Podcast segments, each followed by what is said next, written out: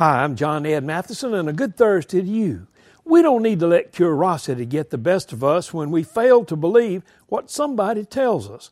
As Charles Ferris, age 50, and Christopher Hicks, age 36, both of whom live in Rogers, Arkansas, and both face charges because they took turns shooting each other while wearing a bullet resistant vest. First, Hicks shot Ferris once in the chest with a 22 caliber semi-automatic rifle. Ferris then got angry and pumped the clip's remaining five rounds into his neighbor's back. I guess they found out about the protection of the bullet resistant vest.